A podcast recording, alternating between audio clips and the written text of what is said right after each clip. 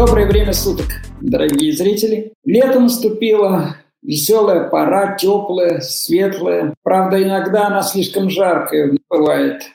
Особенно там, где идут бои. Казалось бы, летом надо отдыхать, но отдыхать не получается. Нужно делать что-то, чтобы все это прекратилось. Хотелось сделать что-то радостное. Ну а что может быть более радостное, чем клоуны?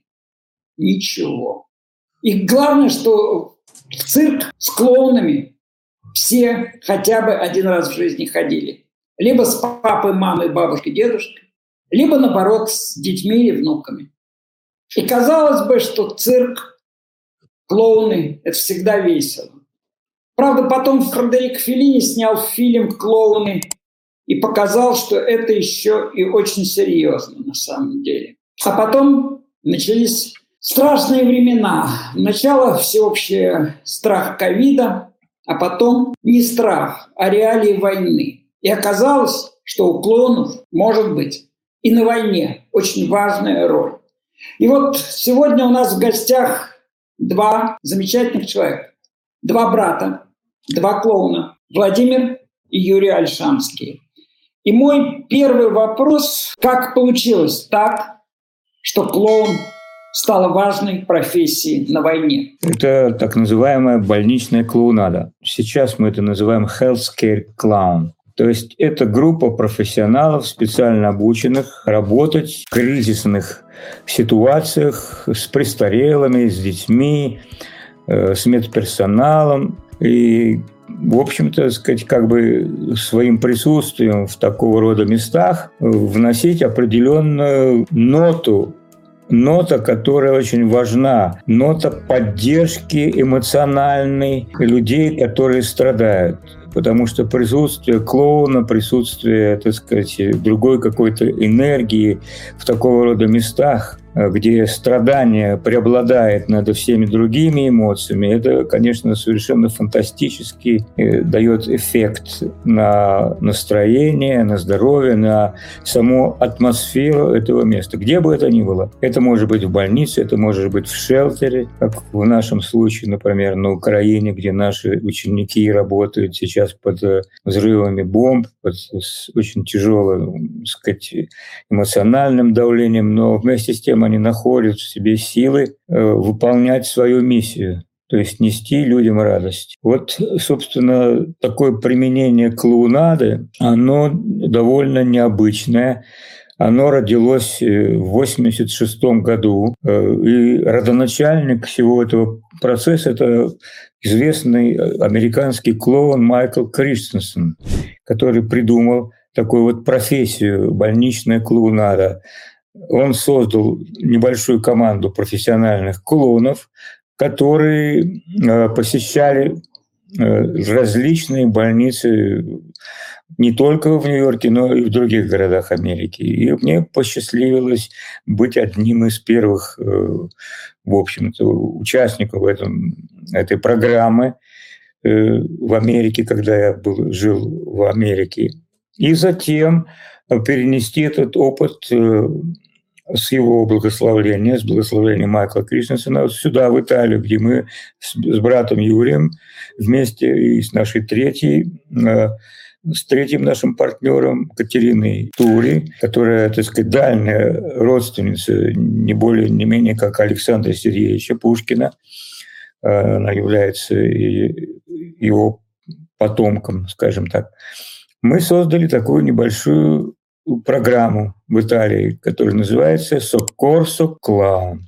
И вот э, с 96 -го года мы уже, так сказать, существуем так много лет. Мы э, продолжаем свою работу во многих больницах Италии. Вот примерно такая короткая история. История замечательная, длинная и даже уходящая корнями к тому, кого было принято в России еще совсем недавно называть нашим всем, а, но о котором часто вспоминали, как, например, его столетие в 1937 году, дабы затмить все, весь тот ужас, который происходил тогда, да и сейчас его активно пытаются использовать как разменную карту по ту или иную сторону войны.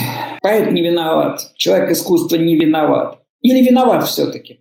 Как по-вашему? Ведь вы же занимаетесь искусством. Виноват э, в создавшейся ситуации, вы хотите сказать? Просто каждый день выходить на сцену, на арену, к роялю, например, делая вид, что ничего не происходит. А может, наоборот, как вы, э, что называется, оказаться в самой его сердцевине.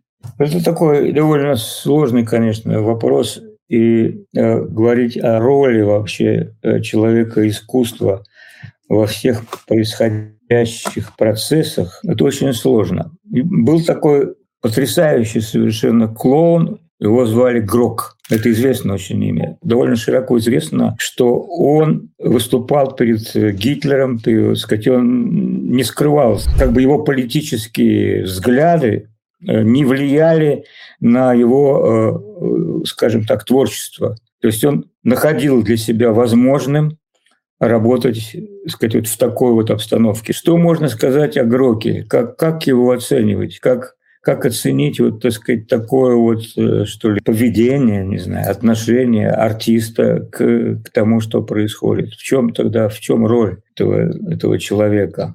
Это очень такой вопрос очень сложный, очень сложный. Он касается, конечно, многих аспектов. А, были, конечно, люди. Марсель Марсо, мы знаем, он был в сопротивлении, да, спасал евреев. Чарли Чаплин фильм выпустил «Диктатор» и так далее. То есть люди искусства находили и находят какие-то свои собственные, что ли, рычаги, э, э, что ли, отношения э, к тому, что происходит, через какие-то свои каналы, через свою, не знаю, через свое творчество, выбор своего творчества, чем они занимаются, о чем они говорят – Тут очень сложно, опять же, говорю, кого-то судить и, так сказать, предъявлять какие-то претензии, потому что это, это проще всего, наверное, предъявлять претензии. Э, но прежде всего нужно предъявить претензии к самому себе, а ты способен, я вот способен лично пойти, так сказать, и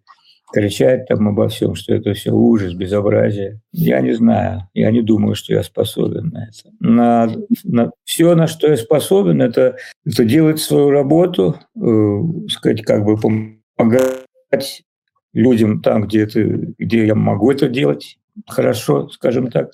То есть выполнять свое дело честно.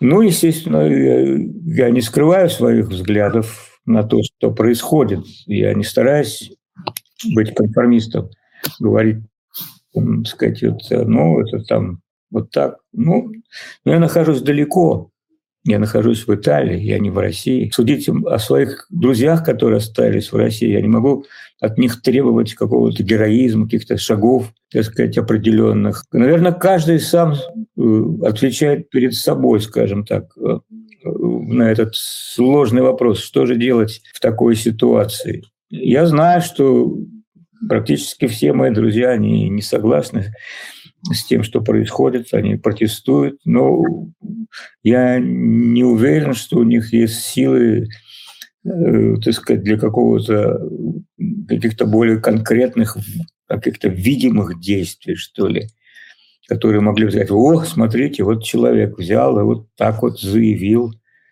этого опять же не ну, знаю. Ну, есть такие, которые ну, заявляют, есть, естественно. Конечно, ответственность на каждом художнике лежит, естественно, особенно если он живет в настоящее время в такой стране, и он, конечно, по-своему держит свое сопротивление. Это не обязательно, что нужно выходить на улицу, но все-таки это важно в своей работе найти тот угол, который есть сопротивление. Кто-то продолжает издавать книги, кто-то продолжает работу свою, кто-то э, по-своему сопротивляется. Не обязательно очевидно, не обязательно через демонстрацию. Поэтому, конечно, художник ответственен за то, что происходит. Он не может взять и отвернуться и сказать, ну, это не мое дело. Это невозможны, потому что в настоящий момент мир разделился, и, естественно, нужно иметь свою собственную позицию. От этого никуда не спрячешься. если даже захочешь. Но каким образом это выражается, это другой вопрос. Это ты говорил про, про клоунов, и я хочу некоторые уточнения сделать, потому что мы не ассоциируемся, как говорил Володя, с клоунами цирка. Мы актеры. Прежде всего, это, если это клоунада, то это театральная клоунада. И это немножко другое дело, то есть это совсем другое дело. Поэтому представляя нас как клоунов и говоря про цирк, это, конечно, эм, месседж э, неправильный, потому что здесь прежде всего это актер, который клоун. Мы все знаем Славу Полунина, который, который э, один из пионеров, с которым работал Володя в начале, в начале его карьеры и после. Э, мы, мы все знаем разных других клоунов, которые работают в театре. Это совсем другой, э, другой подход к клоунаде. Это более деликатный вопрос, это общение, это э, деликатное э, отношение к зрителю. Это не как это интимное общение. Мы работаем, например, лицом к лицу с ребенком или с престарелыми, и э, э, практически Э, между нами нет никакого барьера. Поэтому это совершенно другая подготовка, другое обучение, которое, между прочим, вот мы с Владимиром, в основном Владимир, он разработал такую систему, как обучать театральных актеров, актеров, то есть performing artists, как их обучать, чтобы они стали больничными клоунами. Это очень своеобразная профессия, новая профессия театрального искусства. Это мало что имеет с цирком. С цирком оно имеет только то, что там мы используем цирковые искусства, как жонглирование, фокусы и так далее. Поэтому это наша профессия – это немножко другое дело. Поэтому, возможно, потому что есть интимное, э, интимное э, отношение такое, поэтому, возможно, в этот момент, когда есть такие трагические ситуации, можно войти в общение, потому что это Эм, мы не заботимся сами о себе, мы заботимся о том, с кем мы работаем. Так получилось, возвращаясь к Украине. Год назад э, мы э, делали э, обучение, а, обучение как раз про то, что я говорил, обучение актеров больничной клоунаде. И мы работали, с, у нас эм, был годичный курс онлайн, потому что был ковид – это был годичный курс онлайн. И в этот момент к нам попали к нам попали две украинские группы, не две, а много украинских групп, много людей с Украины, которые уже работали в больницах, работали в больнице в Киеве, в Днепро и в Ужгороде. И, и целый год мы их обучали больничной клоунаде. И они стали как э, частью Сокорсу Клаун. Даже в конце мы им дали дипломы и э, наградили их халатами Сокорсу Клаун как э, почетные, почетные члены нашей организации. А потом случилась война. Потом случилась война, и так оказалось, что большинство этих людей, этих героев, которые работают в больницах под бомбежками, они, многие из них не эвакуировались, а остались работать в больнице, как вот наши девочки, которые работают в Ахмадит, это в Киеве, самая большая больница, больница, детская больница в Украине, со всей Украины туда приезжают.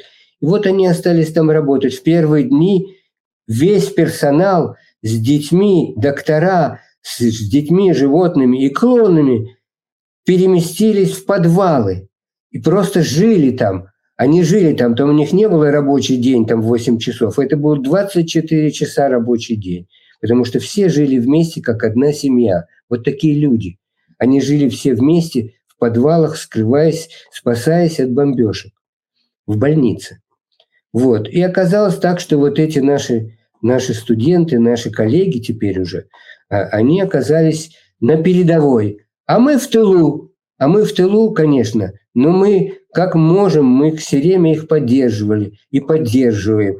Поддерживаем как? Мы делаем с ними семинары, разговариваем с ними, слушаем, они нам рассказывают, как они работают, что происходит и, и, и так далее. Один из них это вообще потрясающий человек. Это Ян Томаш, он вообще поляк, он давно живет в Украине со своей женой, у него семь детей. И он не только клоун, но он занимается еще тем, что он эвакуирует детей и стариков с линии фронта.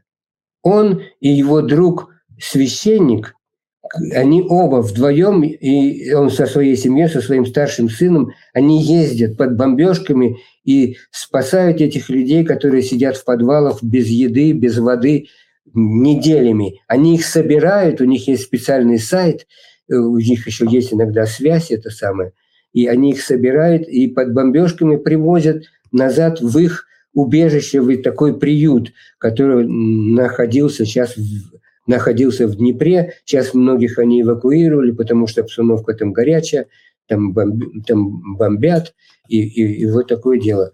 Вот это, это вот такие вот люди. А мы оказались, а мы оказались э, в таком, как говорится, тылу, их поддерживая, поддерживая, как мы можем, естественно. Мы пригласили их в Италию, чтобы они посмотрели, как мы работаем, они посетили наши больницы, и мы помогли им организовать их, их личную организацию, которая называется теперь, они были под э, такой федерацией, которая называлась «Таблеточки», которые эм, спонсоризировали их. А сейчас у них своя собственная организация, которая называется БУП. Вот, это бюро усмешек или там как-то по-украински, я не знаю, как это звучит. И мы помогли им немножко организоваться и дали им идею создать всеукраинскую федерацию э, организации больничных клоунов, которые они очень сильно поддержали, и сейчас они работают над статусом, потому что мы, как Сокорса Клаун, мы с Владимиром тоже э, организа... Э, первые организаторы, пионеры организации новой э, э, Европейской Федерации э, организации больничных клоунов, куда в настоящее время входят 20 европейских государств – то есть э, больничные организации, больни, организации больничных клоунов, которые профессиональные, рабо- профессиональные. актеры, специализированные работать в больницах. Это Франция, это Германия, это, это Португалия, это, в общем, 20 э, э, скандинавские страны, 20, это называется ЭФКО, это можно посмотреть на сайте. Ну, Юр, э, я специально э, сделал подводку из цирка, потому что при слове «клоун» все равно большинство сразу вспоминает прежде всего цирк. А да. Володя, когда упоминал э, великого Марселя Марсо, с которым, честно говоря, мне повезло работать, и э, тем более Чарли Чаплина, он как раз э, сделал тот необходимый крюк в сторону именно э, большого артиста. Да, в общем, среди клоунов тоже были именно большие артисты. А и это не только человек, который смешит на манеже. А, ты сейчас затронул очень важную тему. Вот э, Ингрия, организация, которая как бы выступает за независимость, за свободу, э, организация Северо-Западной России, то есть Балтийского побережья России, она открыла свой дом в Нарве, на границе с Россией в Эстонии, соответственно, дом Ингри. И там принимают практически с первого дня войны как раз э, беженцев, которых э, оказываются из э, временно оккупированных территорий на территории России, но они э, потом выезжают через Балтийские страны, и в том числе через Эстонию, уже в нормальный мир. Вот что можно сделать или как надо э, сделать так, чтобы и там появился ваше маленькое, может быть, отделение, потому что ведь э, не только э, тем людям, которые находятся в страшных условиях под бомбежками, тех, кто находится близко от передовой, но и тем людям, которые стали вынужденными беженцами, которые пережили в том числе и эти обстрелы, и всю то мучение фильтрационных лагерей и всего прочего, через что проходит человек. И особенно детям, конечно, да и взрослым тоже. Очень нужна реабилитация, нужно возвращение к жизни. А вы, э, ваше творчество, оно как раз возвращает к жизни. Что нужно сделать, чтобы там появилось ваше отделение? Ну, во-первых, конечно, прежде всего э, нужно их обучить, нужно обучить, нужно найти профессиональных актеров, у которых есть комический талант, и, и э, конечно, сделать курс обучения, как мы сделали вот э, с украинской группой, и, и там были у нас разные люди с Украины, там кто-то да, как был из, из даже из Испании, э, русскоговорящая была девочка.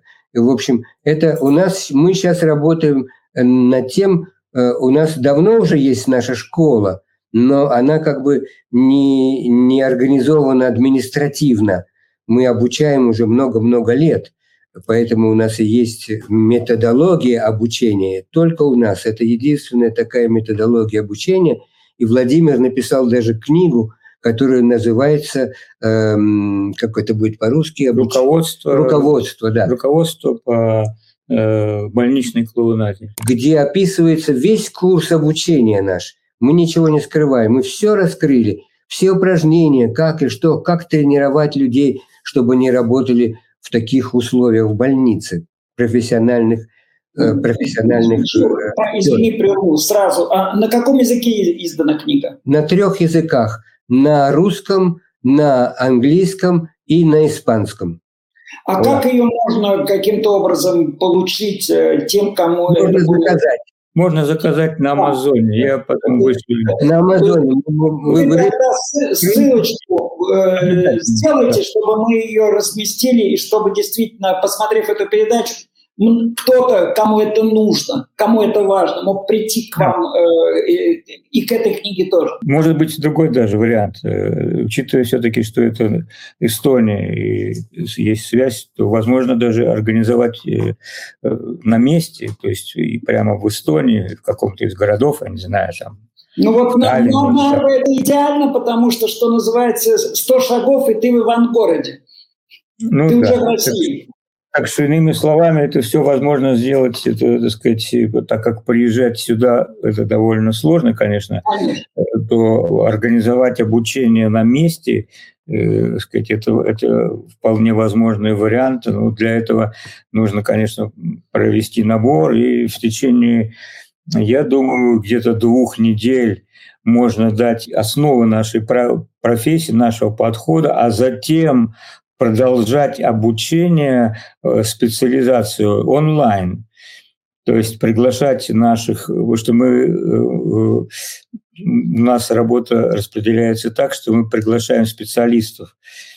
Там у нас есть музыкальный руководитель, который отвечает за музыкальную подготовку. Мы, мы связаны также с, с, с кукольниками, которые, сказать, то есть все те компоненты, которые необходимы для этой профессии, э, есть доценты, которые этому обучаем. А мы обучаем основе актерской э, игры клоуна актера, с дальнейшей специализацией работы в больничных условиях, со спецификой работы в больничных условиях. То есть это делится, скажем так, на три части. Искусство актера э, общее, затем искусство актера-клоуна, и затем специализация актера-клоуна э, в качестве больничного клоуна. Вот это три этапа. У нас есть специально разработанная программа, которая все объясняет и, и э, которую мы можем прислать, но нужно знать, э, если должен быть человек, который интересуется и который мог бы организовать ну, да. Э, эту всю административную работу, то есть попробовать найти людей, которые интересуются этой новой профессией и сказать, что это, это не только профессия, это, как ты понимаешь, Гриша, это миссия. Потому что на, в этой профессии, как и в актерской профессии, не заработаешь много денег, не станешь слишком богатым. Поэтому все наши, все наши ребята, которые работают, большие итальянские таланты, актеры, они понимают, что это миссия, и, и они э, это, этой миссии посвящают свою жизнь. Это не просто человек, который одевает красный нос, немножко подготовился и пошел в больницу – это люди подготовленные, большие таланты, больше таланта, больше, больше успеха, больше, больше удар на им, иммунитарную систему. потому что более, более сильный талант, более сильный, более сильный эмоциональный импакт. Эмоциональный импакт. Поэтому мы, мы выбираем самых лучших из самых лучших. Потому что сказал, как сказал наш, наш крестный отец Майкл Кришенсон, больные дети и дети, которые нуждаются, страдающие, старики, они заслуживают, заслуживают лучшее. Поэтому мы берем самых лучших и обучаем их. И это возможно, это очень возможно. Мы это делали в разных странах. Между прочим, нашим, нашим партнером в последней, последней программе была организация из Риги, которая, как называлась тоже, доктор, доктор Клаун. Доктор Клаун, который называется. И мы, мы вместе с ними работали на Erasmus плюс программы, разрабатывали, между прочим, Э, разрабатывали европейскую квалификацию. Мы, Сокурсо Клаун, вместе с Францией и Латвией и Норвегией, мы э, э, с помощью нашей федерации, Европейской Федерации, разработали критерии европейской квалификации новой театральной профессии больничный клоун, или, как мы это говорим, healthcare clown. И это европейская квалификация, которая теперь записана в европейской книге квалификации. Это все можно найти в интернете. Это называется Healthcare Clown Pathway Erasmus+. И это можно найти в интернете. Там опубликованы все материалы. Как мы обучали, почему мы обучали, какие критерии. В общем, очень-очень досконально, как обычно делают в Европе. Это очень бюрократично. Все там в квадратиках и э, очень ясно. Володь, Юр, вы э, действительно объездили много стран и много где жили. Где-то по своей воле, где-то так складывались обстоятельства. Насколько трудно для человека вот это вот, э, эти переезды? Это время от времени необходимость или вынужденность? Начинать все сначала. Все зависит от того, как ведет тебя судьба. Если это происходит по, по собственной воле, такие, так сказать, такого рода перемещения, ну, это одно дело. А когда тебя приводят обстоятельства к такому перемещению, то это, конечно, другое совсем дело. Ну, естественно, начинать все э, сначала, ну я-то вообще счастливчик, потому что я, я большой очень счастливчик, я ничего не поменял. Мне повезло, что я продолжаю, уехав за границу, работать по своей профессии, что удавалось очень, очень немногим людям, скажем так, которые эмигрировали. То есть продолжать то, что, чем они занимались, и использовать это в дальнейшем опыт накопленный и там, и здесь. В общем, обстоятельства многих вынуждают менять профессию просто, чтобы выжить. И это, конечно, так сказать, большое, очень большая травма, скажем так, личная. Потому что, судя по, по всему, э, дети уехавших дети иммигрантов, они как-то адаптированы к культуре, к среде, в которую они попали. А если ты уезжаешь уже созревшим человеком, то, э, конечно, здесь есть много очень трудностей, препятствий. Это языковой барьер, это э, культурный барьер также, так сказать, особенный. Вот. Э, другая ментальность. Конечно, это все, так сказать, подневольные вещи. Хотелось бы жить там, где ты, как сказать, родился, где ты вырос, где твои корни. Но в настоящий момент мы видим, что это стало практически невозможно. Но очень важно, мне кажется, в таких обстоятельствах это э, какая-то доля оптимизма. Во-первых, очень важно все-таки спланировать, что я по моим способностям и возможностям, что я могу делать в такой-то стране. Очень важно, если человек еще в каком-то э, в таком обучаемом возрасте, самое лучшее я бы всегда советовал людям – идите учиться. Даже в, э, у меня знакомая приехала в Америку в 50 лет, она всегда мечтала, она была учительницей английского языка, всегда мечтала быть математиком. И что она сделала? Пошла в университет – Там не, там не важно, что как, какой возраст. Ее, ее, ее соклассники были 20-летки. И она закончила университет, она не стала математиком большим, но она закончила университет и исполнила свою мечту в 50 лет. Вот так вот. Поэтому все возможно. Вот что нужно знать. Все возможно с Божьей помощью. Но, как говорится, надейся на Бога, а сам не плашай. Поэтому нужна дисциплина, нужна идея, что я могу это сделать. И это для, и особенно это важно, если то, что вы хотите делать, это может помочь людям. Тогда к вам приходит помощь с разных сторон. Вы даже не, не знаете, с каких сторон вдруг к вам приходит эта самая помощь. А столько разных мест, где можно помогать людям в любой профессии, в любых... Это невозможное количество, потому что люди говорят, вот что мне делать, что я могу делать? Ну, посмотри вокруг, пойди, ведь кругом нужны люди, которым нужна помощь. Обучись, сделай что-то. Это одна из таких очень благодатных э, дорог, которая может помогать людям адаптироваться в этих, в этих странах. Но обучение – это самое лучшее, потому что обучаясь, даже какие-то курсы можно взять, там множество их есть. Обучаясь, ты попадаешь в среду, в среду этой самой страны, и таким образом ты адаптируешься сразу. Я, например, когда приехал, мне тоже посчастливилось, я по, по, поступил в, в Нью-Йорке в киношколу и сразу попал в американскую среду, в американскую киношную среду. Это было потрясающе. Я сразу попал совершенно в, другую, в другой мир и постепенно начал менять свою ментальность, потому что, увы, все мы, кто родились в России и прожили там некоторое время, наша ментальность нуждается в обучении, нуждается в перемене, потому что наши взгляды,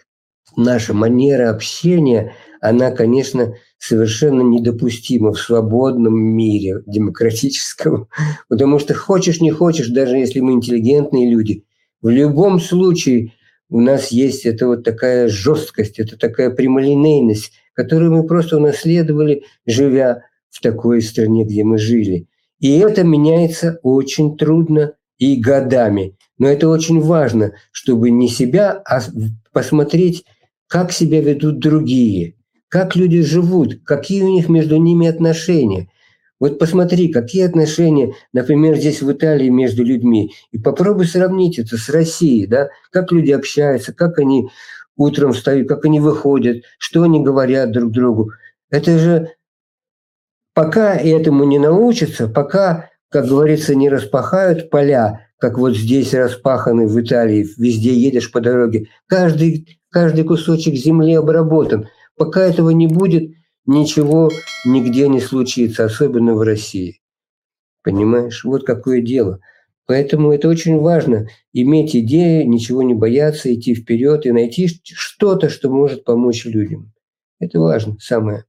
И тогда у тебя сразу все открывается. Спасибо большое. Что я могу еще сказать? Добавить к тому, что сказал Володя Альшанский и Юра Альшанский, мне точно совершенно нечего, тем более, что я практически во всем с ними согласен. Единственная просьба к вам обоим у меня есть. Улыбнитесь напоследок нашим зрителям. С вами была «Радио. Точка», проект «Кресс Поле школы», Юрий и Владимир Альшанский. И я, Григорий Амнуэль, который старался не мешать им объяснить вам, как легко, приятно и тяжело быть клоуном, большим артистом. Хочу добавить впоследок «Слава Украине! Слава героям!» Героям слава!